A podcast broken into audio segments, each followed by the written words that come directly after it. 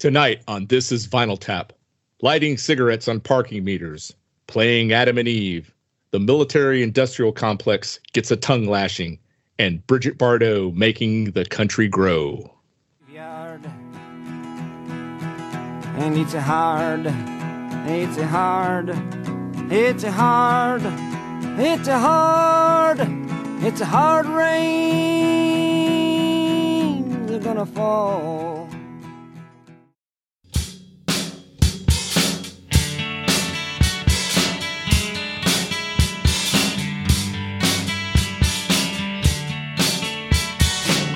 1948, Columbia Records introduced the 33 and a third RPM long player record. One year later, RCA Victor introduced the 45 RPM single. Listeners now had a choice, only the hits or the full album. In the last half of the 60s, the best bands realized the potential of the longer format and began to build a cohesive body of music that must be heard unbroken. The arrival of downloadable music has increased the temptation to stay in the shallow end with the hits. This podcast believes every album tells a story. Tonight, we tell one of those stories. So, on this episode tonight, we're talking about Bob Dylan's second album, Free Will and Bob Dylan. Uh, before we get started, I'd like to introduce our panel as usual. We've got our host, Doug Cooper. Hello, this is Doug Cooper, being a host. We've got our humble yet fantastic producer, Jonathan J.M. Rowe. Hello, world. He's a little out of it tonight, and but this uh, time it's not painkillers. and I am uh, I'm your co-host Tony Slagle. As I mentioned, we're going to be talking about Bob Dylan's second album, Free Will and Bob Dylan. Um, it it comes on the heels, obviously, of his debut album, just entitled Bob Dylan, which, uh, while a critical success, was not a commercial success. He, um, for those of you who don't know, but I'd be surprised if you didn't. Bob Dylan hails from Minnesota, and uh, he evidently moved to the East Coast because he was going to visit Woody Guthrie, who he idolized at the Greystone Hospital in New Jersey. Um, and he started playing around uh, the folk scene in New York, although nobody would book him much uh, other than Gertie's Folk City. That was the place where he kind of made his home. So he'd already started to work on his legend. Um, when he came into New York, he told everybody that he got there by train. He told everyone he was an orphan, that he didn't have any parents.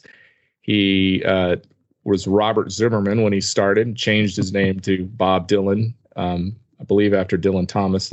He Go was a you know he was an upper middle class kid um, from a like the suburbs of I don't know if it was Minneapolis, but he was you know wasn't brought up in any sort of you know he didn't have a penury existence, and um, if you watch that Robert or that um, Scorsese. uh, Martin Scorsese movie, he says when he changed his name to Bob Dylan, I mean, he really thought in in his head, he just thought that really was kind of who he was.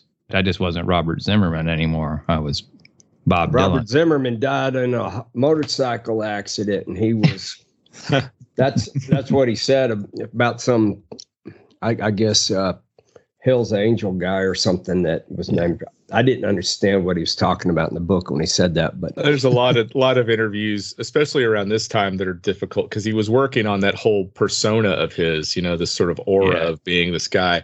But it was interesting because he didn't, you know, he was playing at Gertie's. He wasn't getting a whole lot of interest from any record labels or anybody. But this guy named Robert Shelton, who worked for the New York Times, started writing reviews about him playing at Gertie's, and he wrote this pretty decent, decently long, almost you know just a, a subject piece on Dylan, and that got the interest of uh, John Hammond, who was a producer for Columbia Records. And John Hammond, uh, this is so odd. He, you know, Yeah, we- guy disco- you can- discovered Benny Goodman. Yeah, he discovered everybody. Yeah, he- Billie Holiday, uh, Steen. Uh, I think he was was a Big Joe Turner. I mean, Yep. um, Stevie Ray Vaughan. Stevie Ray But- Vaughan. Yeah, but I mean, it's you know. So anyway, he he just he wanted Dylan to sign sign Dylan to Columbia, and uh, and he did. And and according to an interview I I heard with with John Hammond, he said you know Dylan didn't have any parents because that's what Dylan said. He was an orphan. he didn't have a manager, and so he looking out for him. He signed him to what he said was a fairly decent contract. I don't know if that's true or not, but you know that's what John Hammond says. They were trying to look out for the guy, um, and they recorded this first album that only had two Dylan originals on it. Baby, let me follow you down. Baby, let me follow you down. Well, I'd do anything in this God Almighty world if you just let me follow you down. on it. The rest of them are all uh, songs, you know, that already established folk songs. Um, Yeah. It was uh, Hammond said um, it was the cheapest album Columbia ever recorded because it was Dylan and a harmonica, and that was it. that Um, was it. and, and and even though it didn't get uh you know it didn't get um much commercial success billboard had had singled it out for its special merit and they Yeah. said it's it's kind of interesting in their review of it they said if dylan ever finds his voice he would gain a huge following so it's kind of interesting that they said that right before the second album comes out which is kind of what uh what ends up happening uh, the other interesting thing about this was it was such a commercial flop that for two years after it was released, um, it was known as Hammond's Folly around the Columbia yeah. uh, Hammond's offices. folly. Yeah. Um, You got to be an idiot Yeah. to bet against him. yeah, I, I would I think know. so. Yeah. Um, but anyway, so the consensus at that time was that uh, that you know um, that Dylan was interesting, but maybe not going anywhere. Um, Yeah.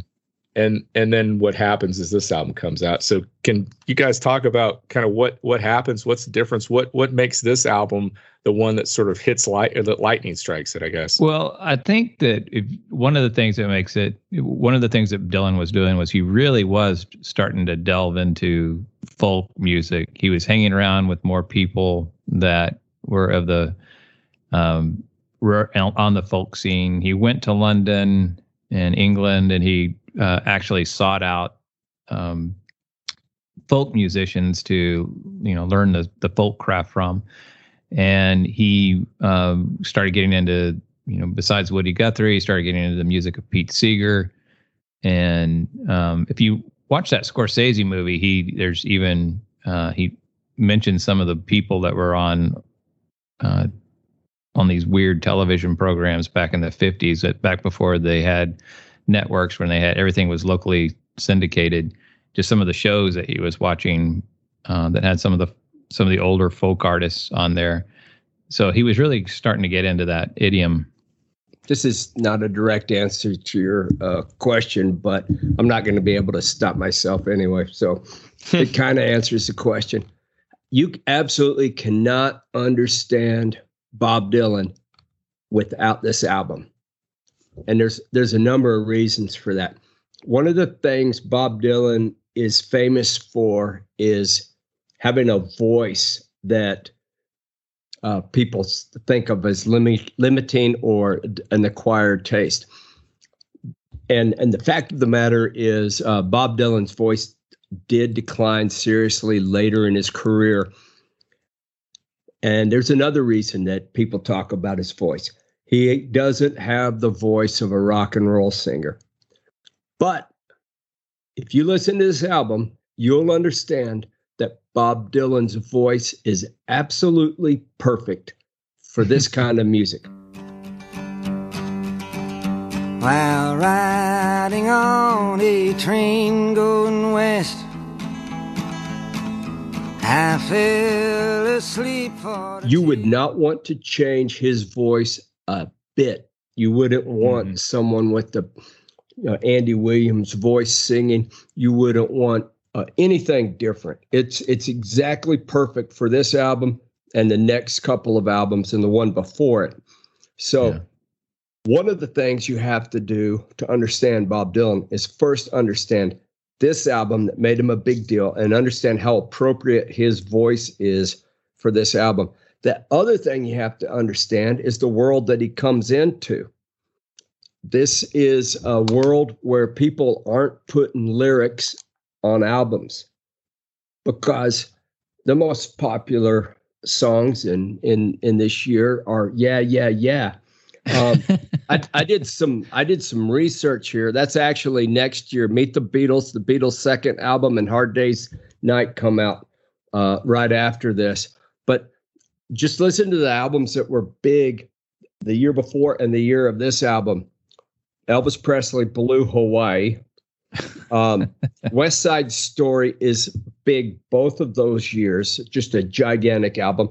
Breakfast at Tiffany's, Peter, Paul, and Mary have uh, albums in the top five both of those years, and then uh, Allan Sherman, which is you know kind of novelty. Hello, mother. Hello, father. Here I am at Camp Granada. Camp is very entertaining, and they say we'll have some fun if it stops raining comedy hello, music hello, like Mutter, Hello, hello Mutter, yeah. hello, yeah. all those kind of funny songs, yeah. and Andy Williams. So you've got this environment where the exciting things about rock and roll that happened in America with Little Richard and uh, Elvis, they're kind of winding down, and you got this hole. And folk music is the hip, cool thing, and Bob Dylan falls right into the middle of that, right at the right time. But he's doing something besides folk music. In fact, he's going to make a lot of people mad with this album because to be a good folk artist, you're supposed to go digging deep to find right. old songs and come yeah. back and say, "Oh, look how authentic I am. Look how I'm reinterpreting this." and so Dylan goes out and starts writing his own stuff. And he really starts stepping on some toes with this album, but not close to what he's about to do. Well, well, it's in, it's interesting you say that, Doug, because I I read a uh, I read or actually heard an interview with Phil Ochs about this album, and he said that he you know he calls Dylan a freak element of the folk scene because he said because to get up there and say here's a song I wrote, and this is yeah. this is Phil Ochs saying this was presumptuous on the by the uh, uh, was a presumption on the part of the um the artist. Yeah and an insult to other established artists because it wasn't old and hadn't been tested by time. But this is the cool part of this. And I think this is why this album has such an impact. Ochs also says that, um, and he's not alone in this, I've seen this written all over the place, that Dylan, this album, uh, Dylan changed, uh, he impacted the relationship between the singer and the songwriter by writing his own songs and doing it his own yep. voice. So mm-hmm. because of that, Lennon and McCartney heard this album and they thought we could we need to be doing this kind of stuff. Other people heard this album and thought we should we could be we should be doing this kind of stuff. Lennon yeah. says that they heard they got it. I guess a French DJ gave them a copy of it, and they couldn't stop listening to it. It just I, it, I got a quote from that. It's for three weeks in Paris we didn't stop playing it.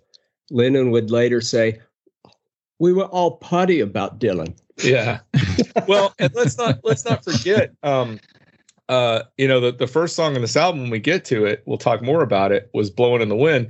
Uh, it, that, if for no no other reason, that yeah. song inspired Sam Cooke to write "A Change Is Going to Come," which yeah. that in and of itself is pretty remarkable. Um, it's this album inspired so many people, and I made a point about how nobody put lyrics on the album yet and they wouldn't until I believe it's Sergeant, uh, Pepper's. Sergeant Pepper's the first time they did it. This mm-hmm. album is the what made that necessary. And and Tony's exactly right. He got the we we've what's interesting about this podcast is we've talked more about the people who influenced the Beatles than we have talked about the Beatles influencing people, which I think is kind of backwards for the usual, but more interesting. Uh, yeah. Uh, obviously, the Beatles were really that they figured out yeah yeah yeah wasn't going to be enough for them after this got another quote here from uh, uh, jackson brown the biggest influences i've had several at different times but the biggest for me was bob dylan who was the guy that came along when i was 12 or 13 and changed all the rules about what it meant to write songs and yeah. jackson Brown's a significant songwriter himself and and some yeah. things I thought about. Uh, these are some excellent quotes from me. Um, nobody goes out and says they're the better songwriter than Bob Dylan, and I haven't heard someone say, like, except for um, Steve Earle said that Townes Van Zandt was better. He said, I think Townes Van Zandt's the best songwriter in the world, and I'd stand on Bob Dylan's coffee table and say that. But anyway, um, In my cowboy boots would say that. Yeah. and that's that's the only time I've heard someone say that someone was a better songwriter. And and you know another imp, the one of the big impacts of this album is think about this: the term singer songwriter did not exist Mhm. yet. That, Yeah, that this- concept still. Yeah. I mean, there had there were some Buddy Holly and and the Beatles were, but um, you know, this is a big change. I, you know, I think about the A and R guy at uh, record companies, art and repertoire. Their job used to be go out and find music for the stars to sing. Mhm. Now their job is about to turn in to go find the stars. And this Yeah. album has so much to do with all of that. Yeah. Well, one other person I think we need to talk about in the the making of this album is a guy named the. Uh, it says on the back cover that it was produced by John Hammond, but it was um, there's this other guy named Tom Wilson who uh, was pretty instrumental in putting this album together. Uh, he, if you don't know who Tom Wilson is, he's worked with a bunch of people, um, including uh, he was one of the first. He was the first person to record the Velvet Underground, and he recorded Nico. He's worked with the Mothers of Invention, um, and perhaps his best known uh, albums that he produced were by Simon and Garfunkel. So he was a smart guy, and he was actually from Waco, Texas. Uh, he went to Harvard and was just a really smart guy. Kind of got immersed in jazz. And he couldn't uh, get into Baylor, huh? he couldn't. yeah. But he was uh, raised in a Southern Baptist church, um, and he was really immersed in the jazz scene. So he started a jazz label, uh, borrowed five hundred dollars, and created a jazz label. And he uh, was actually one of the first people to, or he was the first person to sign uh, Sun Ra.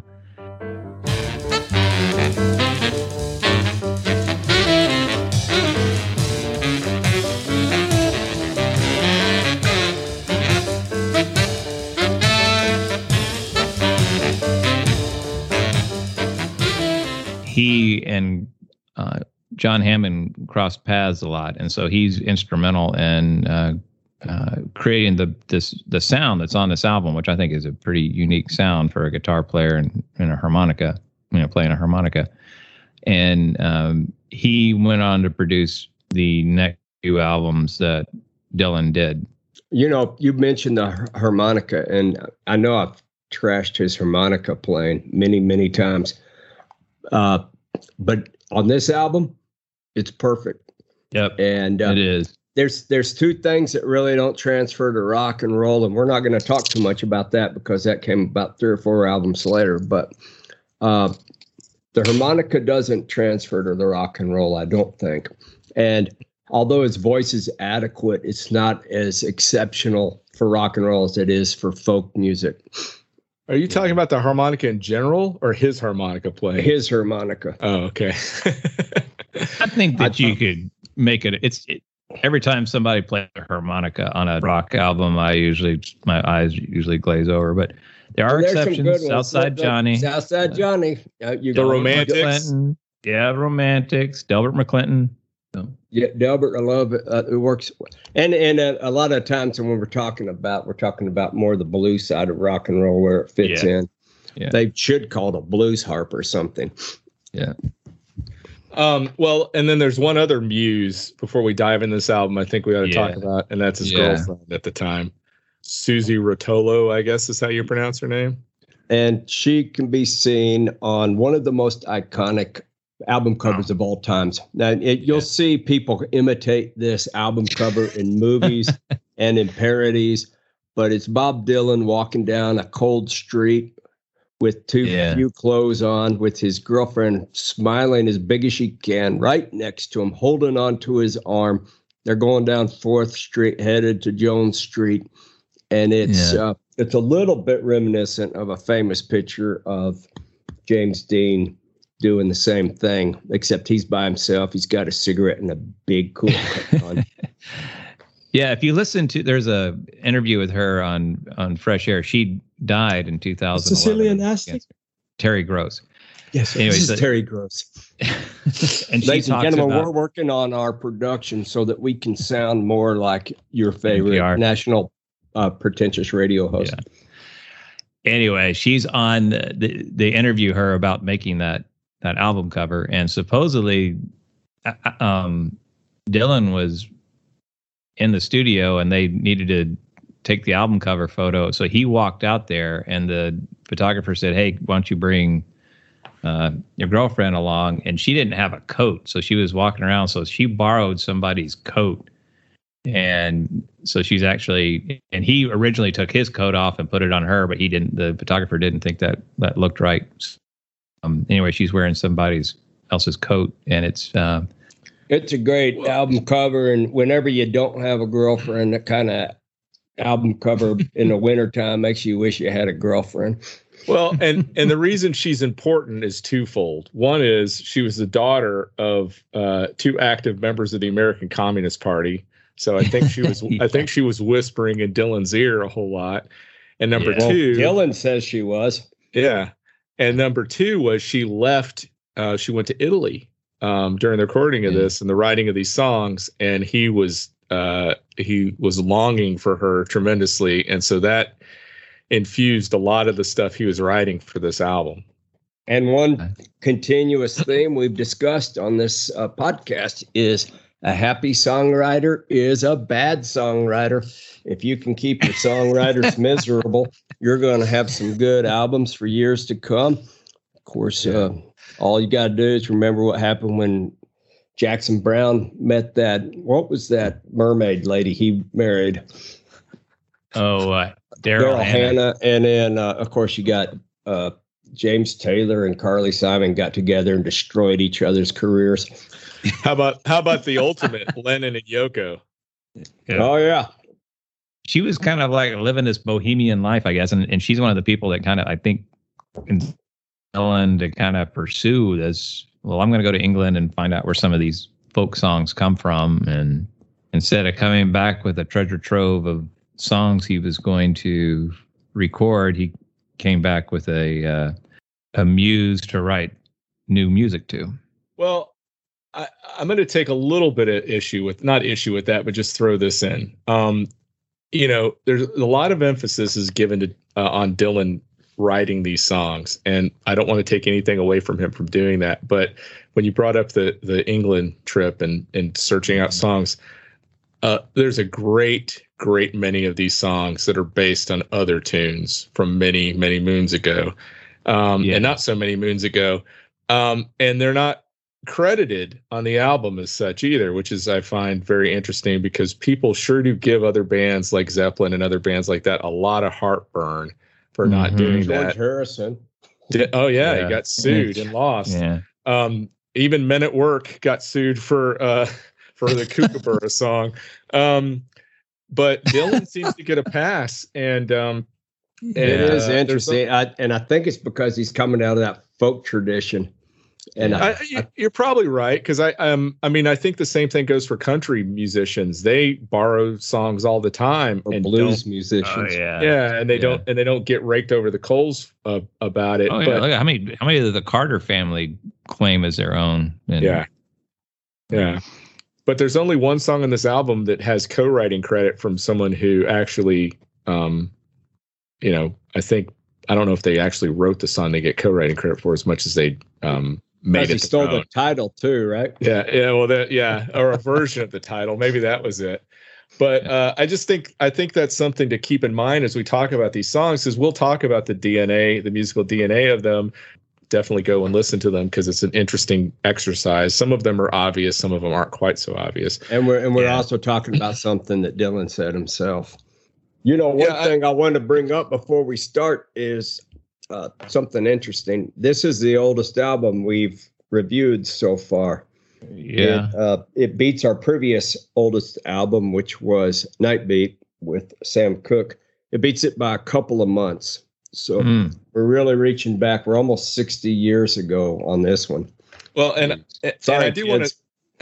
I do want to throw I want to throw this out too. So uh, this was I think another important aspect about this. This was Dylan's long at the time, the longest time he took to record. Um, and we touched on it a little bit, but uh, this song was sequenced and or this album was sequenced and resequenced over and over again throughout really? the time he was doing this. One in particular I find really fascinating. The record he had written written a song called "Talking John Birch Paranoid Blues." Yeah. I was feeling sad and kind of blue. I didn't know what I was gonna do. The communists was coming around. They was in the air. They was on the ground. They was yeah. all over. and and it's actually really funny, a really funny song. But uh, the record company was a little worried about the potential libel um, nature, libelous nature yeah. of the of that song. So they asked him to resequence it and remove it. So that that song does not appear on here, but you should it definitely seems like dig it up if you that kind of opened up the floodgates for a whole bunch of rearranging of what made it onto this album and that Our, that's partially a, a, result of how prolific he was during this period. Oh yeah, he was. He even says that he was. It was kind of new to him this uh, this idea of writing songs, and he just he came flooding out of him, and he wasn't sure what to do about it, but he just was committing all of these songs down. And anyway, um, yeah. All right, well, you guys ready to dig into the album? Let's I believe do so. it. All right, so we've got song one, side one, blowing in the wind. The answer, my friend, is blowing in the wind. The answer is blowing in the wind.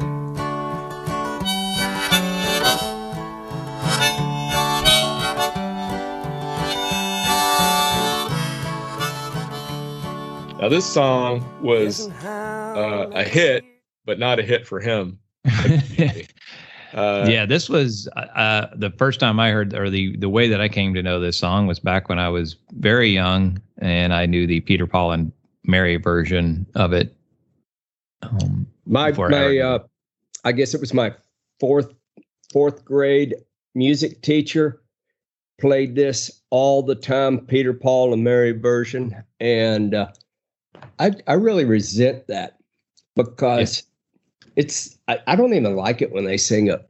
And i look i would like this song much more if i'd heard dylan do it first. The answer my friend is blowing in the wind. The answer is blowing in the wind. How many years must a mountain exist I think Doug, you may be on the outs with not liking the Peter Paul and Mary version uh, because that's right. Uh, I'm used to other people being wrong. It sold 300,000 copies in its first week of release and peaked at number two on the Billboard charts. It was a smash. It was huge. Okay. Maybe I need to. Re- maybe we need to review uh, the top albums of uh, this period. no, I got you. Um, the song. The song is based on an old spiritual called "No More Auction Block." Um, yeah and uh, and there's several versions of it you can pull up and listen to. It, it I think it's it um, it talks about or it was sung by former slaves that fled to Canada um, eh, uh, during the or like pre Civil War stuff. But um, yeah. it's something Dylan actually acknowledged later on that the song was uh, was taken from that, and he actually says this song "Blowing in the Wind" he considers it a spiritual as well. Um, yeah, and he does a he does a good version of it on the uh, bootleg series that the album. He does a good version was, of uh, no no more auction block. You mean? Yeah, yeah. No more. He does a great version of No More Auction Block. It was recorded at this time. I think um, he only did it live once. That yeah. song. I think he only yeah. sang No More Auction Block one time live, and it was recorded, which is amazing to think. Yeah, yeah. The uh, this is I think this is a well written song. There's it is the the uh, the imagery is it you get a hint right at the very beginning. Okay, this is not your ordinary songwriter. This guy is doing something exceptional. One of the important things that he did on this album is he moved from folk songs about the particular to folk songs about the general. This is mm-hmm. not about a criminal about to be executed or a particular incident. One thing that's interesting about Bob Dylan uh, that I picked up reading his autobiography, is the guy was in the library reading micro, microfiche uh, uh, newspapers from all all kinds of periods of our history, particularly the pre-Civil War days, and he just immersed himself in that.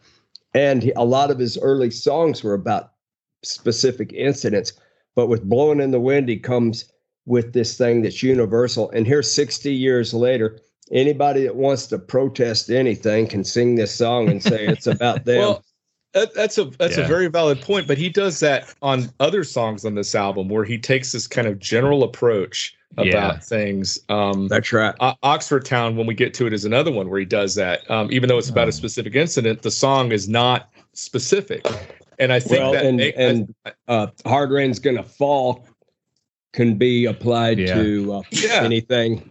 and I think that was, is what makes those songs so universal to everybody is that they they they speak to people in a way that this a specific one wouldn't. I mean, like I said earlier, Yeah. this this particular song inspired Sam Cooke to write one of the most moving songs of the 20th century, if not Yep. one of the mo- most Yeah. moving songs. Period. Um, uh, change is going to come, and uh, and that's saying something that this you know this guy this white kid from minnesota could inspire a song a guy who had already had a career writing amazing material to write that Yeah. you know? That's right. Yeah. And uh, you know, this is a great. Almost every line is perfect. But since I was a little kid, uh, the thing about the white dove trying to lie in the sand, it, do- it doesn't work. What's the deal? There's this Sleeps dove in the that sand. has to Yeah. the- keep the- flying around, and it's waiting for the government or the warlords to give it an opportunity to sleep. yeah. Uh, I mean, th- that one's always driven me crazy, and Uh, it wouldn't bother me if it were if it were not Bob Dylan who uh, so You know- writes something stupid like that. Yeah. you know what dylan made from the publishing rights from this uh, from the peter paul and mary version of it Five thousand dollars. five thousand dollars You know, I put that into an inflation calculator, yeah and I, assume that's his initial. I remember he said he was shocked when Peter Yarrow told yeah. him that he was going to get five thousand bucks. yep I put that into an inflation calculator. That's uh, forty-two thousand dollars today. whoa oh that's nothing to sneeze at that's a nice truck. That's more than I got. It really, this is probably the song that put Dylan on the map. Yeah. Um, but but in a way but in a way that was unusual yeah. because it was it was a song that other people did and made famous Mhm. um That's and uh, that's a pattern. That's Uh, a it would pattern be for- interesting if you could have an alternative universe and find out how popular Dylan would have become had no one ever covered any of his tunes, including uh, Jimi Hendrix covering "All Along the Watchtower." And who are those guys that had the jangly guitars? the Byrds Yeah. um, no, I mean it, it is it is funny because um, you know a, as we've talked about, this was a time when music was changing, so people were actually interested in where these songs came from. So I think that because Peter, Paul, and Mary did this, and I'm sure they talked about Dylan when they when they were doing interviews and stuff, people went to seek him out in a way that Yeah. songwriters weren't sought out before. All right, so the next song we got is "Girl from the North Country." If you're traveling in the North Country Fair, where the winds hit heavy on the borderline, remember me to one who lives there. For she Okay, you wanna talk about a song a that true is love timeless. and JM, come on, you got to say it. okay. And it is, this may not be the best song that Dylan has written, but I think it's the most beautiful song he's ever written. And it is, yes, it will make you boo hoo. We haven't Um, gotten much boohooing out of JM lately. Oh, yeah, no, th- you're right. You're abs- or something. You're absolutely right, JM. This song is considered by you're not the only person that thinks this is one of the best Mhm. things he ever did. Um, I mean, Dylan even thinks that he keep he brought it back on Nashville Skyline and did a Yeah, duet he with even- Johnny Cash on it. we were talking about all the covers of Bob Dylan. Bob Dylan liked this one so much he covered it himself. Covered it himself. Well, with, with a little help from his friend. Little help from Johnny. Yeah, yeah, but I still think this version is is the superior is. version, and it's um, the part of it is just the the chording that he used. I mean, one of the things that Dylan I think does not get a lot of credit for is, is his guitar playing. Now it's it's maddening to if you're trying to play with him to keep up with him. He's kind of like Willie Nelson in that regard because he just sort of will will add a a you know a a bar or two that really wasn't there before, or just kind of unnecessarily. It'll just kind of um, jar you.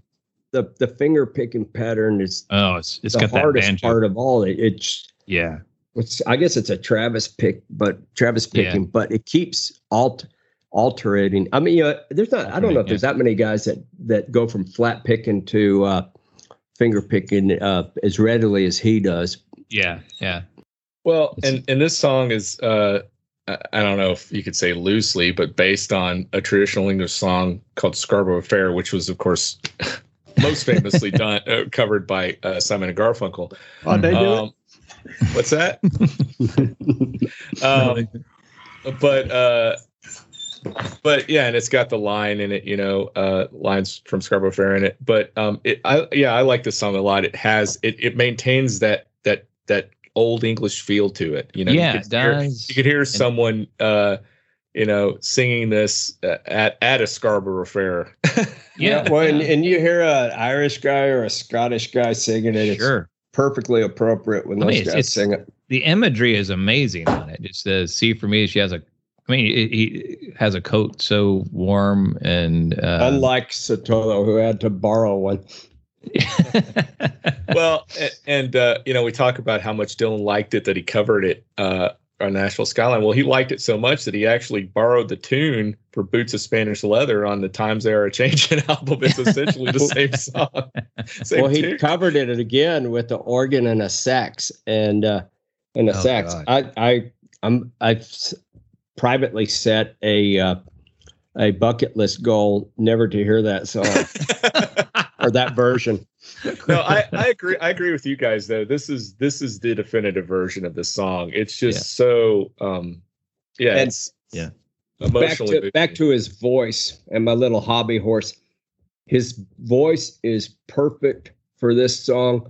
If he had a strong Andy Williams voice, it would destroy the song immediately. I'm going to say something uh, based on what you say about his voice because I agree 100%. And and you know, y- you know who he inspired to sing. Someone pretty famous heard him sing and said, "Oh, if he can do it, I can do it." And as someone else who who thought he didn't, or people some pe- people say doesn't have a great voice, but whose voice I love, and that's Jimi Hendrix. Jimi Really? Hendrix was inspired to s- start voice. singing because of Dylan. Yeah, uh, you could you could argue that Dylan opened up the door for a lot of Yeah. people with a limited range, and yeah, and and it made it made rock and roll more interesting. I- I- Absolutely. I, say all the time, the job of the voice is not to be the most spectacular instrument in the room. The job of the Mhm. voice is to communicate and. Listen Yeah. to Girl from the North Country, and you understand what I'm talking about when you say a voice that's communicating an emotion.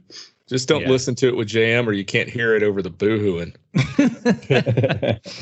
oh, speaking of people that have covered this, um, Pete Townshend covered it on All the Best Cowboys Have Chinese Eyes.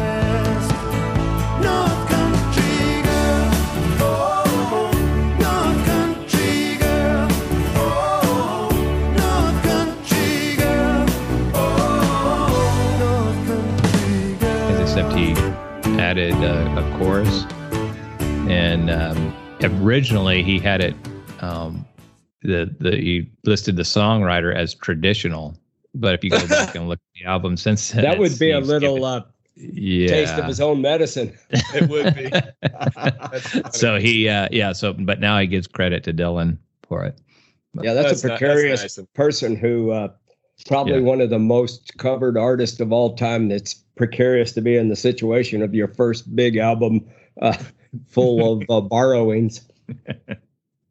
All right. Well, the next song is, of course, a personal favorite of JM and Doug's It's Masters Skip. of War. Come, you masters of war. Here that build the big guns. Here that build the death planes. Here that build all the bombs. I listen. Uh, I I don't mind this song. I don't mind any song on this album. Actually, there's some I like less than others, but I I find that when I put this on, I want to listen to the whole thing. I don't skip anything, and that's including this song. Um, so this song was uh, it's interesting. It was recorded kind of well into the sessions for this album. He it was um, he had already done a bunch of stuff, but he didn't feel like he had um, that the album was necessarily going where he wanted to at the time because Dylan, you know, talks about how he was kind of changing throughout. I mean, it was a year long process recording this, so things, you know, things were rapidly changing in him, um, and he he thought up until this till writing the song that it sounded a t- little too much like you know rehashed Woody Guthrie songs. So he wanted to write something a little different, and he also said he wanted something that there there needed to be some finger pointing. It was a quote I think from So him. he got it done. he got it done. I- I- Um, the thing, I, this is my least favorite Bob Dylan song, and the reason is is because there is absolutely no subtlety in it whatsoever, and it it it's it ages. It's it it's um, you know there's people that I know that they think this is the greatest song he's ever written, and I just do not understand that. I think the song is boring. I think it's long. I think his guitar playing is totally uninteresting. I think his voice is boring. Um, and I think the lyrics are just uh, kind of bludgeon you over the head. yeah, it's- They're not it's- clever. almost asinine. Yeah, they're not. The rest clever. of the album is clever as hell, and here it sounds like an eighth grader writing it. I'll tell you what, I was against war until I heard this song. As soo- when I heard this song, I wanted to go to war with Luxembourg or anybody You know, because I Dylan- hate this song so thoroughly. Dylan says this isn't an anti-war song. Well, I don't care what he says; it's a horrible song. He says it's a pacifistic song. It's not an anti-war song, and that's a you know that's a, a, a difference, in Difference degrees, without a right? distinction. I Um, hate this yeah. song so much that when I bought the CD, I made a CD. I burned Without the CD of it without that song. well, I'll tell you, and I'm going to go ahead and say something that we don't say here on uh, This is Vinyl. Uh, what's our name? I'm so worked up on this song. this is Vinyl Tap. Final tap. We talk about the importance of listening to the whole album, but we're going to issue an exception for this song. you do not have to listen to this song. I I am I am going to be the odd man out and say that you should listen to this whole album. I am sticking with our original intent. I don't think you should skip this song. You can turn it down a little bit if you want to. Here, you know, we're talking. We've been talking about what Dylan has borrowed from other people, and so he borrowed again for this song. And there's a song, Oh, yeah. uh, song called "Nodding Not a Tum Not a." I'm not going to say this right. Nottingham Not- Town. It's an old yeah, English riddle song, but it was the the arrangement that this song is based on was done by this woman named Jean Ritchie, and uh, she was an American folk singer. Uh, she played the uh, Appalachian dulcimer, and uh, she's known as uh, the mother of folk. Yeah. Dylan says he was unaware that this song had been in Rich's in, in her family for so long. Um, and she actually, I think, tried to sue him for writing credit, and his lawyers ended up paying her five thousand dollars so that she would stop. Yeah. And And they I'll wouldn't- tell you what, if I had written that tune and Bob Dylan uh, stole it from me, I'd sue him if he admitted that he stole it from me. The tune is so it never resolves. And the whole time you're listening, Oh, this was one of my pickup truck tapes. And uh, for the young people out there, people used to have like 20 cassettes in their in their car, and they'd play those over and over again because we didn't have access to an unlimited number of things on our phone. So I mean, this this got played all the time in my truck, Yeah. and I love it. But I tell you, I've never pushed the double arrows like I did on this one. Uh, Again, I, I think you guys are going a little overboard, but uh, whatever. All right, well, we'll move so on. then. self-righteous. Um, I mean, Yeah, I- I- it's like listen, I- like the pro-war guys. Like there's these goes, oh, I, I like war. I'm all about war. Well, I know, and I wrote a song about you. okay, we I'm will write a song about hating people that kill puppies. I mean, that's that's that's how brave it is. All right, uh, moving right along down the highway. Lord, I really miss my baby. She's in some foreign land.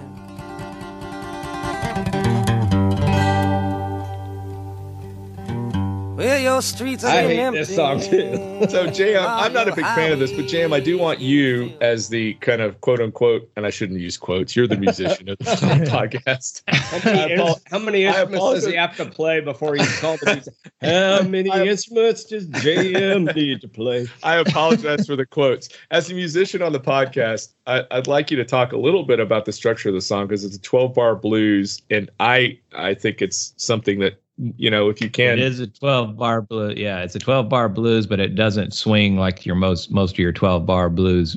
I think this is one where he was influenced by the southern uh, stuff by like what Alan Lomax was recording and stuff because it's a 12 bar blues, but it it um it doesn't just keep playing. He stops Winds playing. down at, every like- every uh, chorus. yeah, like every and uh, but verse.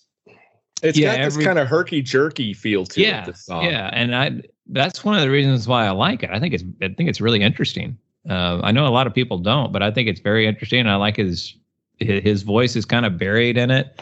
His guitar, but he also does a little finger picking on or a, a little uh, flat picking on it that I that I like.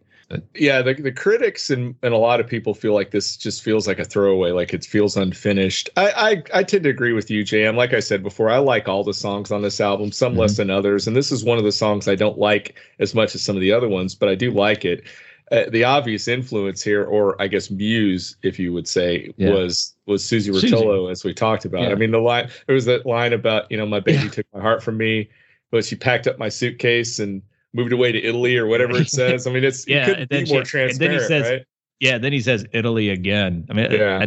I, I one thing I, I have always thought about Bob Dylan is uh well, not just Bob Dylan. There's a real small list of white guys that can play the blues or sing the blues. Bob Dylan is not on the waiting list even to get on that list. He he has no business uh, doing the blues, and uh, well it depends on what kind of blues you're talking about yeah, I think if you're talking about like Canyon du- uh, jug stompers or something like that, I could see Dylan kind Or- of or there. the talking blues yeah. that's uh, I'm gonna I'm gonna give him a pass on talking blues because. But anyway, anyway, I'm not gonna say anymore. I've been real negative about one of my favorite albums because these two sh- these two songs are trying to get you to quit listening before you get to the good stuff. oh that's not true They I'm gives you not- two. He gives you two great songs, and then he tries to cool your jets down a little with these two, and then he goes into his masterpiece. come on bob dylan blues Well, Lone Ranger and Tonto, they're riding down the line. Fixing everybody's troubles, everybody except mine. Someone must have told them that I was doing fine.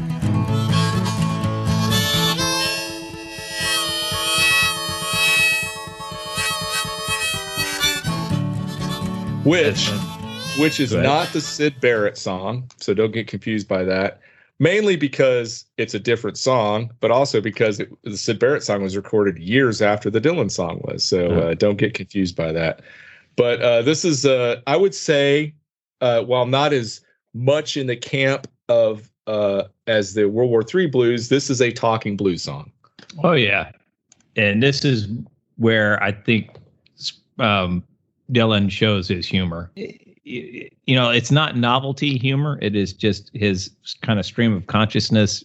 No, this song this song is funny, but I th- I think it'd be interesting just to talk briefly about the Talking Blues because they've been around forever. Although, as Yeah. as we talked about before we started, I think Doug, you used this term. Dylan owns this this genre of song. I mean, at this time in his career, the first maybe five albums or so, in my opinion, the most interesting songs he did were those talking blues songs. And my personal favorite is Motorcycle Nightmare. I could listen to that over and over again. I never That get tired of it. It cracks, absolutely cracks me up. Yeah. Um, so the talking blues were invented by a guy named Christopher. I'm going to butcher his last name, but it's Bouchillon, I think, or Bouchillon. Um, And, uh, no, he was an American, but his he couldn't sing. Uh, he had a horrible singing voice. So his recording director told him, "Why don't you try talking through a few of these songs?" And, uh, Yeah. and so he did it. And The first one that came out was a song called it was called "Talking Blues." Want want to get to heaven, let me tell you how to do. Grease your feet with a little mutton suet. Stand right out in the devil's hands and slide right over in the promised land. Go easy. Make it easy. and it was a huge hit. It became a huge hit in 1927, and uh, and it influenced Woody Guthrie, and Woody Guthrie kind of adapted or adopted that um, Yeah. that style. And then of course Dylan was a huge Woody Guthrie fan, so he adopted it. I think Dylan made it his own. Um, yeah. I, I think Dylan used it to just an immense and amazing comic effect. His Yeah. talking blues songs are so funny. Um, and I think everybody influenced after him, like people who got into that style because of Dylan, took that comic style and their talking blues songs are funny as well. Um, You know, something I was thinking about with this album is this is a, a very, very funny album. And I started yeah. saying, when have I ever said that about any other album No, oh, it's other funny. than Cheech and Chong funny. or something? I, yeah. Yeah. I don't, I can't think of another guy that says, oh, yeah, that guy wrote some funny songs. but it, it- it's funny. It's funny because it's it's subtle in its humor. It's it's Yeah. witty. It's clever. It's not you know as you said the thing you don't like about Masters of War is that there's nothing clever about it. It's just like someone taking a ball peen hammer to your head. Um, but the rest of the song, most of the rest of the songs on this album, especially the ones that are comic, are Mhm. just they're amazingly subtle in in their in their humor Oh, and and yeah. artful in it, and it's just it and they're great. Um, I played this for my girlfriend in high school. This particular song, and I and uh, she, I didn't know Bob Dylan was funny. I thought he was Oh, all yeah. serious all the time. you know, and I- this is where the harmonica works so well. Yeah, no, Yeah. it does. It, during it the laugh, punctuates. during the laughter, it's it's like the old uh, Yep. the rim and uh, hi hat or whatever they used to do in uh, comic clubs. They have the little rim shot after the comedian delivers the punchline. Dylan Yeah. delivers the punchline. He jumps into the harmonica and gives everybody a time to sit there and chuckle and wait for the next one to come in. Well, I was in this band going nowhere fast. We sent out our demo, but everybody passed. So one day we finally took the plunge. We went out to Seattle. We started playing grunge. Washington Talking State. Seattle grunge rock blues by uh, Todd by Todd Snider. And if, Oh, you have, yeah. if you haven't heard that song, it's That is it's, funny. It's hilarious, and it's Yeah, about a that's hilarious. band who out grunges the grunge bands by not, not playing any instruments live at all. they just smash their stuff on stage. But it's but it's got this song structure in it. Um. Yeah. Anyway, And then uh, Bob Dylan, uh, in my mind at least, I think about um, Yeah, Joan Baez. She ta- calls him the original vagabond. And when he's doing these talking blues and he says, Be careful, you don't step on me. It's to me, it's perfect because I get this idea of this little vagabond guy walking around through the through the great big world, just making comic observations. Uh, Yeah. While everybody else is walking around taking themselves real seriously, and he's almost like a little tiny uh, dog walking Ye- walking on the porch, trying not to get stepped on. I- if Yeah. you listen to and i and i did that a lot preparing for this podcast if you listen to old interviews of people around this time old folkies from this time they are a humorless bunch this They guy are. must this guy must have stood out like a sore thumb because he's fun, his interviews are funny if you hear his interviews they're funny his I'm a songs are song and funny dance man. yeah i mean just uh, he must have just been a, a breath of fresh air um, Yeah. and probably rubbed a whole lot of people the wrong way I loved what you said Yeah. about the folk people because they're supposed to be rebelling against conformity and all this kind of stuff. Boy, but if you step out of the line with these people, you're gonna it, the, it's gonna come down. Oh on- yeah. And they are the most humorous, humorless people. And there's well one thing about Bob Dylan, his whole career has been about poking people in the eye. yeah and he found Yeah. the perfect place to start inside Yeah. this Mhm. folk community. We're not going to go on to his later albums, but you know, when you show up at the jazz, I mean, at the Newport Folk Festival with the Strat plugged in, to you are about. and the first words is- you say when you leave the you're gonna- stage is, "What? Where's Pete Seeger?" there is this there is this great video online of Dylan. Uh, it was it's a bunch of people uh, inter- being interviewed after a show he plays in England, and it's an, it's a, he does half of it's acoustic, and the, They're ha- the second half. so. It, oh, the second Yeah. half is electric, and they're so angry. They're just Yeah. angry. and it's so funny because you're right. It and you can just funny. see him up there going, "Watch this, guys!" and going out on stage and just, you know, poke as you said, poking people in the eye. There's that Um, live album. Yeah, there's that live album on the bootleg series where he you can hear somebody audibly yell out Judas. Well, and then That's That- awesome. you can hear all the booing when he's Yeah. up there, and he, I think he, I think he gets power. It's like uh, with the Godzilla biting the uh, power uh, lines and getting more power. I think he gets power out of being rejected. funny. That's Yeah. really funny. It's when they all embraced him that he freaked out. In fact, Well- you know, there is a lot of heavy stuff on this album, and uh, these talking blues and talking that they just help so much. They do. well, and, and, and balance it's a it pa- out. It's a pattern that he would he would employ throughout his early career, where he would Yeah. throw these songs, these talking blues songs, on his albums for a little. I think for just a slight, just taking a breath, comic relief stuff. Yeah. And uh, but they are they are some of my favorite things he's ever done. oh yeah, yeah. All right. Well, let's go to the next song, which I I personally, Speaking even though it's not my favorite, even though it's not my favorite song, I think it's the heart and soul of this album, and it's a hard rain's gonna Ten fall. thousand miles in the mouth of a graveyard. And it's a hard, it's a hard, it's a hard, it's a hard, it's a hard rain. They're gonna fall. It's a fantastic song. It's it's pretty very imaginative. Well, it's it's based on an, uh, again based on an old British folk ballad called Lord Randal, and uh and in in just like the Lord Randal song, it's a conversation between a dad and his son, and it's the dad answer asking the questions. And in fact, the, just so you know, the first line in the Lord Randal song is, "Oh, where have you been, Lord Randal, my son? And where have you been, my bonny young man?" I mean, you know, uh, it is what it is Well, but it's that yeah, same okay. it's he took inspiration from that so it's this you know this this dad having a conversation with his son and just kind of It's amazing that song to me. It's um, it's almost seven minutes long, and it is it it does yeah it does not change very much and um i never get tired of hearing it i never i Neither that do is I.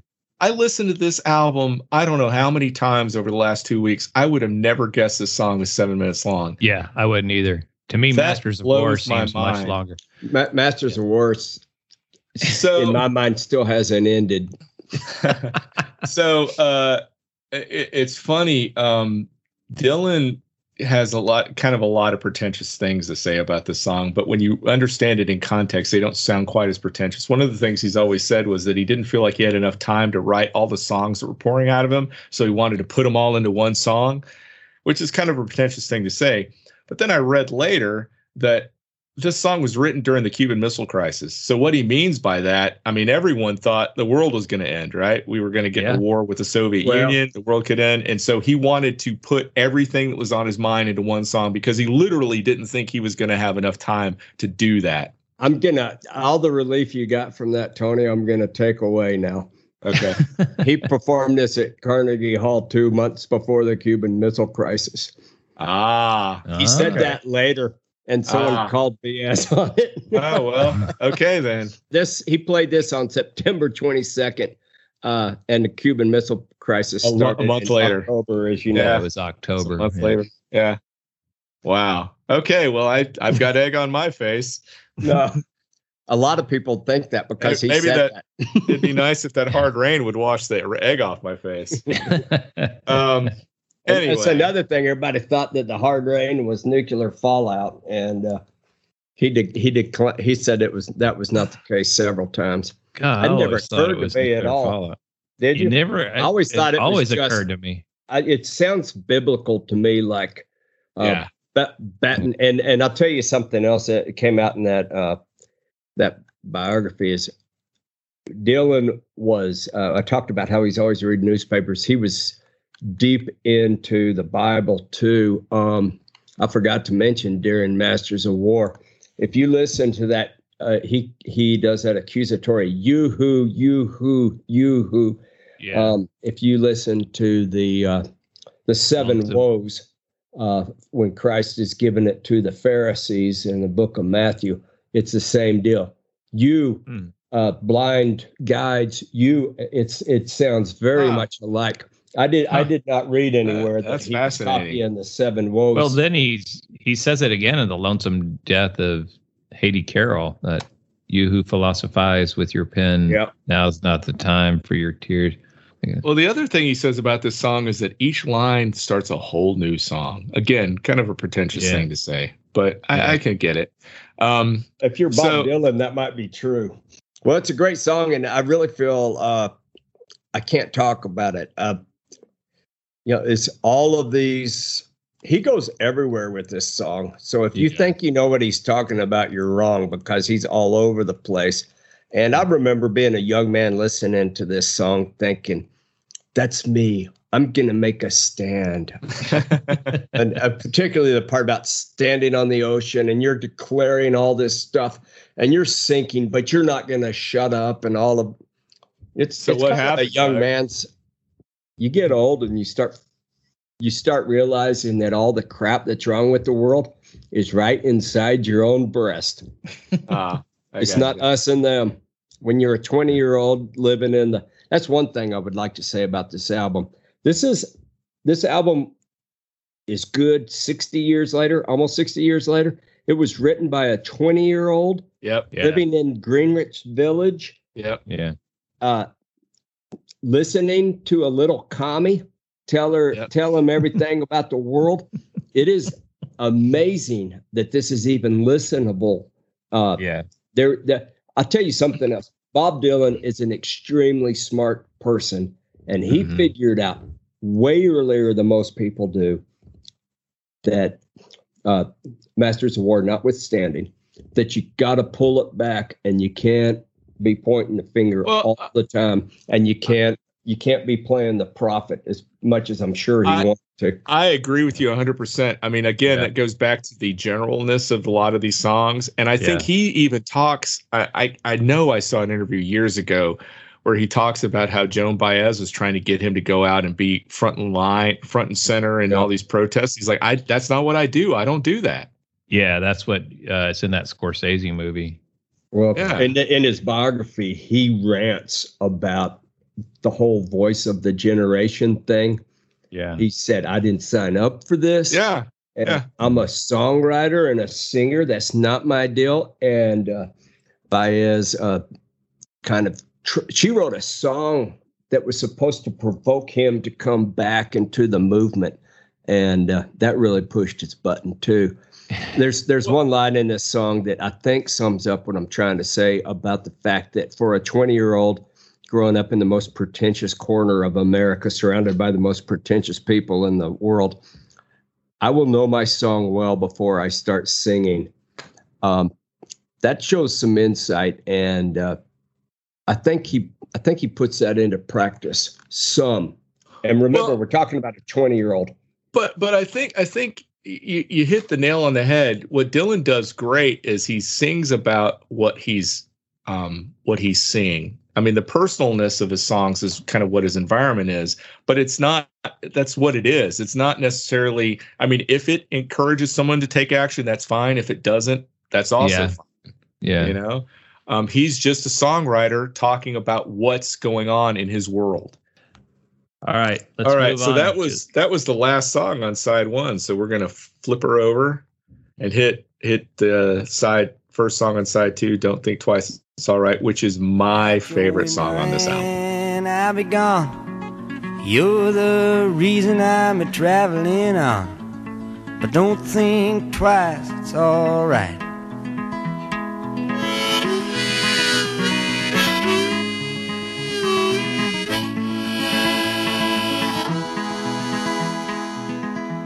I love this song. It's uh, I love the guitar playing on it. I love his Yep. vocals on it. They see they seem so earnest. His vocals seem just so just dripping with just sincerity. Mhm. and I love I love the lyrics. Um, it's based on a Paul Clayton song called "Who's Gonna Buy You Ribbons When I'm Gone," which is in turn based on an old song called "Who's Gonna Buy Your Chickens When I'm Gone." Um, That's a long way. yeah, and it, it was written. I, I guess it was written after he heard his girlfriend was gonna considering extending her stay in Italy. So this is another one of those songs that sort of came pouring out of his longing for his girlfriend. But God, it's Yeah. such a such a great song. The guitar playing on it is fantastic. It is a great song, and so many people have covered this song. Uh, even our dearly departed Jerry Jeff Walker did a cover of this. Um, of course, he was unable to stay bitter or angry during the song, but I, I mean that that middle verse is just so great. You know, uh, where he talks about um, turning on the light and he's on the Yeah. dark side of the road. mhm. Um, so. Yeah. Uh, yeah, I love that. The light I never knowed. Uh, it's so gr- it's so great. yeah. I just I never ever ever. I'm gonna quote. So I'm gonna say something Doug says about songs he loves. I never get tired of hearing this song. I can. Uh, we we my family and I uh, during this pandemic we go on walks around the neighborhood and I've been taking my phone with me and listening to the albums out loud that we're listening to. And we were, when I was playing this, I think I played this song three times on on one of our walks because I just love it so much. anybody that ever got dumped probably likes this song because it makes it sound like you're the good guy in the end of the dumping. And I bet, uh, I bet there's two sides to that story. but I, I tell you, the line I like is, "I gave her my heart, but she wanted my soul." Yeah. Uh, that's yeah, it's fantastic. That's that's that's brilliant songwriting, and that's a little short thing that tells you the whole tells you the whole story, at least Yep. from his point of view. All right, so we'll move on to uh to Bob Dylan's Dream. Well, we together weathered many a storm, laughing and singing till the early hours of the morn. And this is based on another traditional song, Lady Franklin's Lament. yeah. Um uh, Peter Yarrow says he thinks Dylan was tapping into this kind of the nostalgia of the scene as as it was at the time, and and Peter Yarrow was saying that he kind of thought Dylan was maybe thinking, well, he probably saw it already that things were changing, and uh, and they would they're going to be altered and they weren't going to be the same. And if you listen to the lyrics, you can kind of see that this is one of my least favorite songs on this album, actually. I got to It's say just- the same thing. It just doesn't really. It doesn't do anything for me. His his voice is kind of cool on it. I'll- Yeah. I, See I about give. I'll give you that. Yeah. but the guitar playing is not that interesting. Um, and it's just something that it just kind of falls flat with me. I don't really understand. Well, why. And and as you guys talk about Masters of War, and in particular when Doug talks about Masters of War and um and Down the Highway being Yeah. songs that just kind of take him out of it, I feel that way about this song because the next song I think is great. So I want to get to Oxford Town because I Yeah. I love Don't Think Twice, and then I'm like I want to get to Oxford Town, and Bob Dylan's Dream is just kind of a bump in between the two of them. yeah, I love this song. Do you really? I do. wow. Um, this is a great song for someone in their 40s or 50s to write. Hmm. Thinking about all the friends they grew up with and they don't see anymore and how everybody drift apart. Uh, again, he's 20 years old. He hasn't Right. had time to drift away from anyone except for people in his elementary school. So um, that's well- that's a hard part. But the rest of it, um, But I think I think you've hit on that though, Doug. Is that he he is kind of an old man for his time. I mean, I he's, think so. he's like I he sees is, yeah. beyond his years, if if you will. Well, or at and least I think he's also things beyond his years. imitating old men who wrote a lot of uh, songs like this. But Yeah. Desperados I- waiting for a train. I think I really do like this song, and uh, I it, it makes whenever I hear it, I start having flashbacks, and I start thinking about what he's talking about, um, about that separate that that that sweet spot in early adulthood where you make friends so easily, and uh, at least for me, there are friends that last a lifetime, and uh, but there's those that just drift away and uh, i think it's a profound song but I I don't want to say you're wrong, but why you know i would because I'm a nice fella. yeah you and jam are the nice ones Really i'm nice. surprised we haven't had mail about that yet um, Well, so uh, moving on to Oxford Town.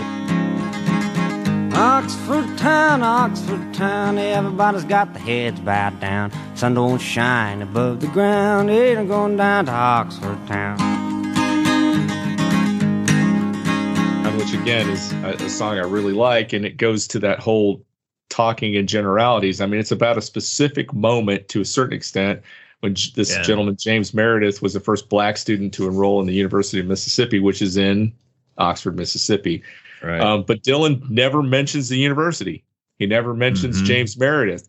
He talks about Oxford Town, and it's kind of told from the point of view of the people, the townsfolk, kind of watching the events. Um, I think again, I think that's what makes it timeless, is it's not specific to that. So there's a, a magazine uh, called Broadside Magazine, which I think was a folky magazine. Um, and they had they sent an invitation out to a bunch of different musicians to write a song about the James Meredith University of Mississippi enrollment and Gee, uh, yeah. and people wrote put in songs and Dylan submitted this one the other notable submission was Phil Ochs he wrote a song called the Ballad of Oxford Mississippi so this Huh. song was composed for that for this magazine competition if you will Well, he he does a great job. yeah, Um, I he doesn't. He he he's perfectly clear what he's talking about, but he doesn't pin it down so tightly that Yeah, it gets old. and that's and I think like that's- that.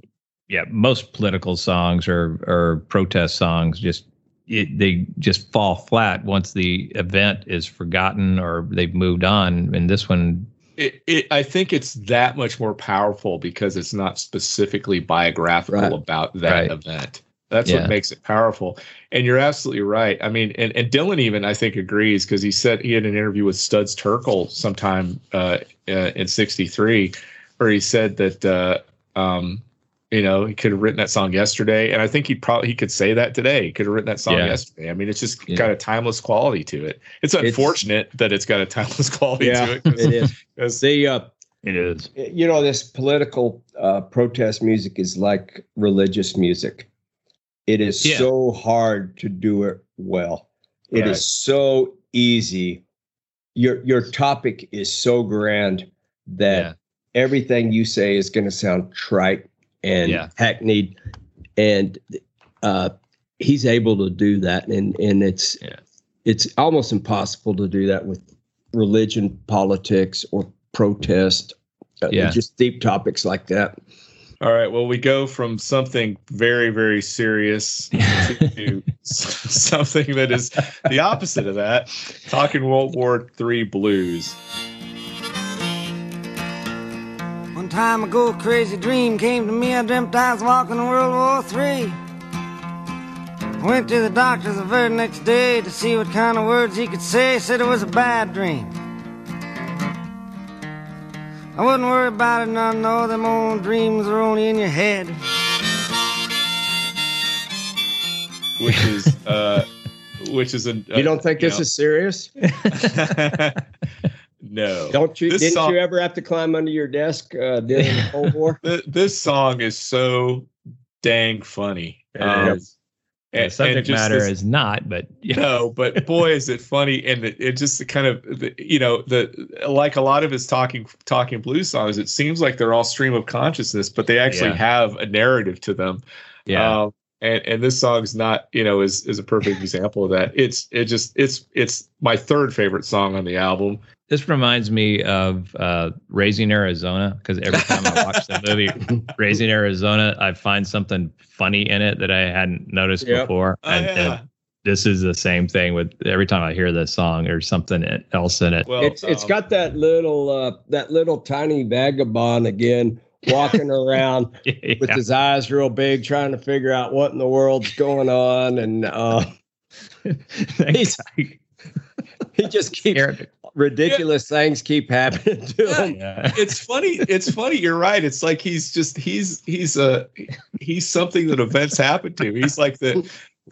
I've never thought about that. He's just the he's the conduit for what's going on around him, right? And he's so he seems so innocent. Well, I'm just gonna go light up. So, okay, the parking meter's glowing. I'm gonna go light my cigarette on it. Well, the best is when he wants to know who turned the lights on. Yeah. the bombs are falling. He's like, who turned It, the lights on? it took on? me a long time. I was down in the sewer with a little lover, wondering who turned the lights on. It The, uh, scares, It it is scares the so hell out of that I- guy. oh yeah, Yeah. he scares. Thought I was a communist.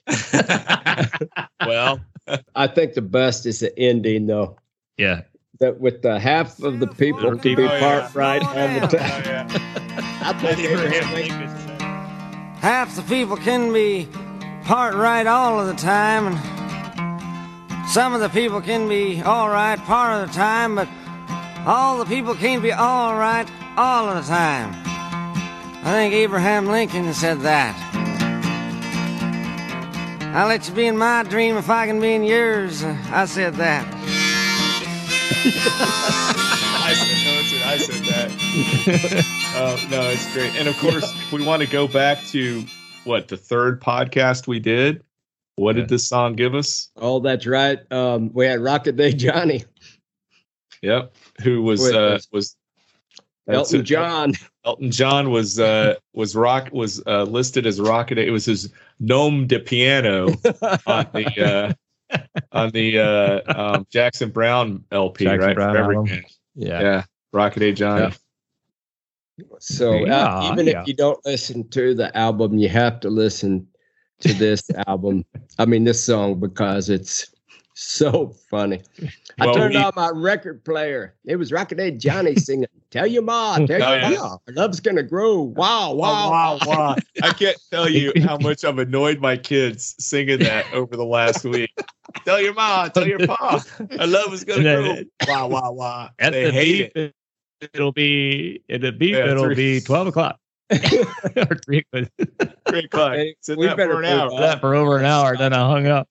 This this um this does to the Cold War kind of what um Slim Oh, Pickens tried to uh, bomb at Doctor uh, Doctor Uh, Strangelove. Doctor Yeah, Doctor Strangelove. or How I Came to Love the Bomb. Yeah. it it's that it was uh all this uh i guess people who were taking communism seriously could be they were great people to poke fun at uh during the cold war and you got to remember this was before um gulag archipelago or prague spring and we really didn't have a we didn't have the evidence we do now of what was really going Yeah. on in the soviet union Yeah. I mean, I'm saying we, I wasn't born yet. like to emphasize that for all the ladies. All right, yeah, we should move on, or we could talk about this song all night. Um, so the next song is a is a traditional song, Corrina Corrina. Corrina, Corrina, yeah, where you been so long?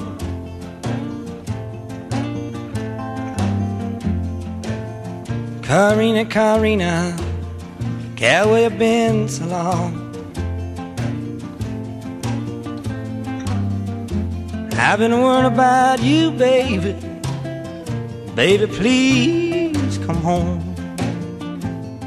Um, this what's what's fascinating about this is this is a a full band performance. yeah. Yeah. What three or four years before he goes electric and and, Yeah. and pisses everybody off? There's a band. there's a full band on this song. Yeah. Um, Uh, I didn't pick up good any anything about why that happened either. But um I think that was Tom Wilson's idea that he just thought that the song needed something else. it did it did need it would it would be a hard one to do without something to keep it moving. Yeah. Well, and this this song we were talking earlier that uh, at least Doug and my favorite version of this song is at least I assume it's your favorite version, Doug, since you asked, is the Bob Wills version.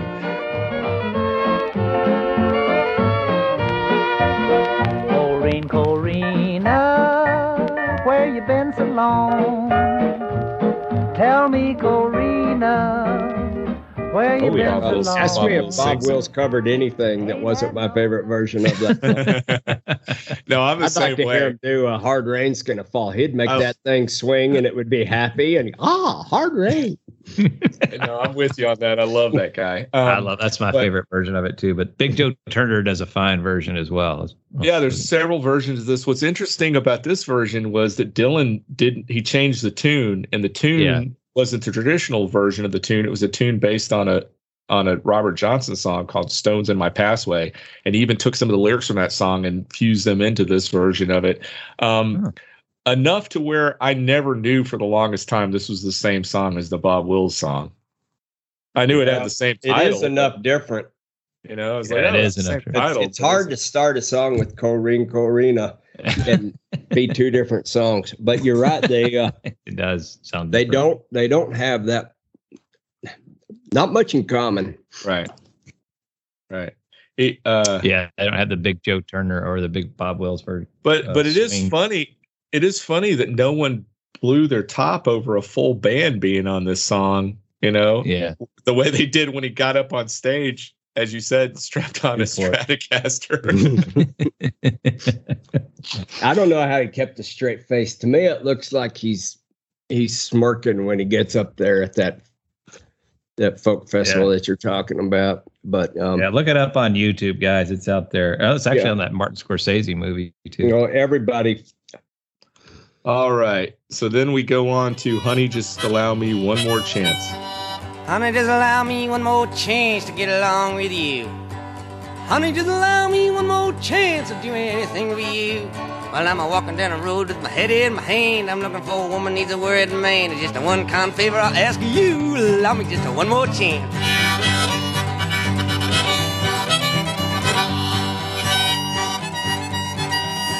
I Which love is- this song. which has a co-writing credit on it because the song is an old song.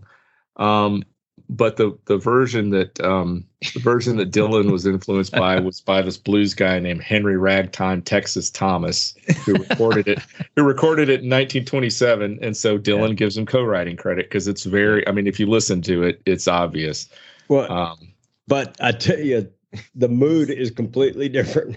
yeah, no, well, that's you're the right. reason why I like it because he almost just sounds like I don't care. Just give me No, one more chance. I'm not going to change. It sounds it sounds like his tongue is firmly planted in his cheek Yeah, oh, while yeah. he's singing this song. Yeah. it's just that it's that's a master. funny, funny song. I know. is. and It's just It's a, funny. a shows his mastery with, with his voice. I mean, he, he try to imagine Andy Williams or Elvis or No man, Bono nobody- trying to, yeah, He's nobody he's can- got that. He's got that vagabond character again. Um, yeah, You Yeah. you know, uh, I've been one thing I've been thinking about is how much he was influenced. Uh, Charlie Chaplin it was uh, a big Yeah. influence for him, and you, you get that same kind of feeling. This the the same kind of humor uh, with him just walking down the street and things happening to him, and he's he's kind of hapless. And in this, here we go again. He's uh, trying to trying to get together with this girl, and everything he says would just be repellent to a woman. Yeah. Yeah. yeah, his, his his vocals are really odd, but but funny. yeah. Um, Yeah. yeah, because you're right. It's almost like he just is. Yeah. It's just I got my hat in my hand, my shoes on my feet.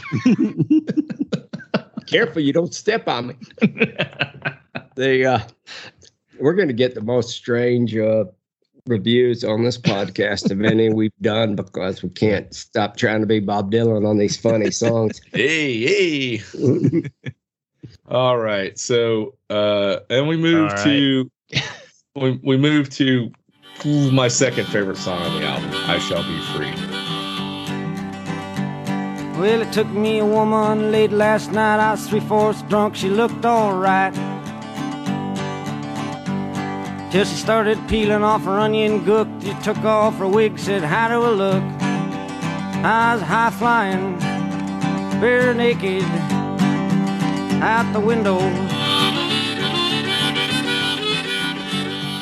okay, this song, "I Shall Be Free." I mean, is this going to be a a lament about being a slave, or you know, is, It sounds like it's going to be something that puts you put your fist up in the air and you march with Yeah, people, yeah. and then or is it going to be some psychological thing about the walls you put up on inside yourself? and then you find out it's us three fourths drunk and she looked all right. so it's it's it's loosely based. It's a rewrite of an old Lead Belly song called Yeah. "We Shall Be Free," and, and the ver- again, the version that that is most influential is Lead Belly and Woody Guthrie did it did a version of it together. Um, that you can find on online. Um, it's again kind of another talking blues song to Oh, a yeah. certain extent, and it is hilarious. This may be the funniest song he's he's written on it, but That's high flying, bare naked naked. out the window. It- you know, Ken, Kennedy calls him up to ask him how to make the country it's grow. Kennedy. Yeah, he got It's, Yeah, it's it's not. his Richard- friend John. Oh, that's right. My friend John calls me up. That's Kennedy right. calls me up says, My friend Bob. what we need to make the country grow. He's talking about making love to Elizabeth Taylor, catching hell from Richard Burton. things. I catch dinosaurs, make love to Elizabeth Taylor, catch hell from Richard Burton. The, here's the the sad thing about this song is that um, if it had been written today, there's no way it would be Oh. taken in the vein it was meant to be taken in. People Yeah. would hate be this all song. everybody would be out protesting it and Oh, talking about how this is uh this is uh highly offensive and the Yeah. national organization for people who are pissed Yeah. off about something would be out protesting it and all the victim groups would be standing in line to protest it Yeah, not Is the one where he has to sit in the back of the tub? yeah, Yeah. with the with the with the black paint of black a Yeah, 'cause can of black paint- paint uh, fell on his head on and his head. Yes. Yeah. had to go to the scrubbing tub Yeah. had to sit in the back of the tub yeah. Yeah, no, people would hate this song if it came out today. Mm-hmm. But it's so funny and it's It so, you know, as you said earlier, just poking people in the eye. Yeah Um, that's great. Well, I, It's a wonderful song. I, I love the funny song. They're my favorite now that I'm a old fart and they were always my favorite. idealistic days of standing on the water until I start sinking are over. Uh, the, the the funny songs were always my favorite. I that's what got me into Dylan when I realized, and I, I would tell people as as you said, Jan, when you're talking, I think it was you that said it that you're playing songs and people are like, "Yeah, you didn't tell me how funny he was." Yeah. People don't think about how f- the guy is is really really clever Yeah. Um, yeah. and remarkably so. And uh, and I and and I don't think people focus on those songs enough because they really are treasures. Yeah, they're just, and it's kind of a, a window into his mind because most of them are just he, uh, stream of consciousness kind of Yeah. stuff.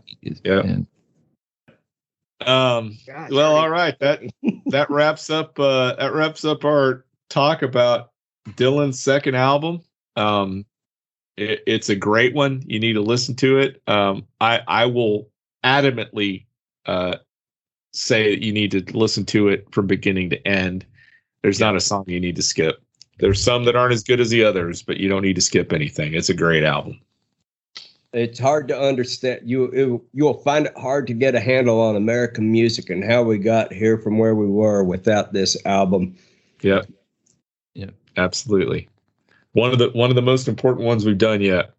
I would say so. Certainly the most influential. Well, that's it for tonight's show.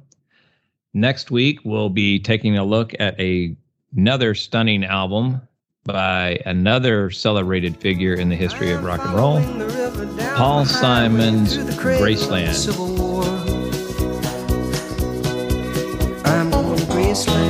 Graceland, Memphis, Tennessee. I'm going to Graceland. Poor boys and pilgrims with families, and we are going to Graceland. Traveling We're on Facebook. Be sure and look us up there. We're also on Twitter at Tapping Vinyl. And you can also email us at tappingvinyl at gmail.com. Um, please send us a note, leave us a review, let us know what you think of the show or what you would like for us to review in upcoming podcasts. And if you know of anyone that likes music and the LP format, please let them know about this podcast. For our host, Doug Cooper, our co host, Tony Slade, and me, your humble producer, Jonathan J.M. Rowe, this is Vinyl Tap, where all the podcasts go to 11. And we'll always help you Keep from Catching Hell from Richard Burton.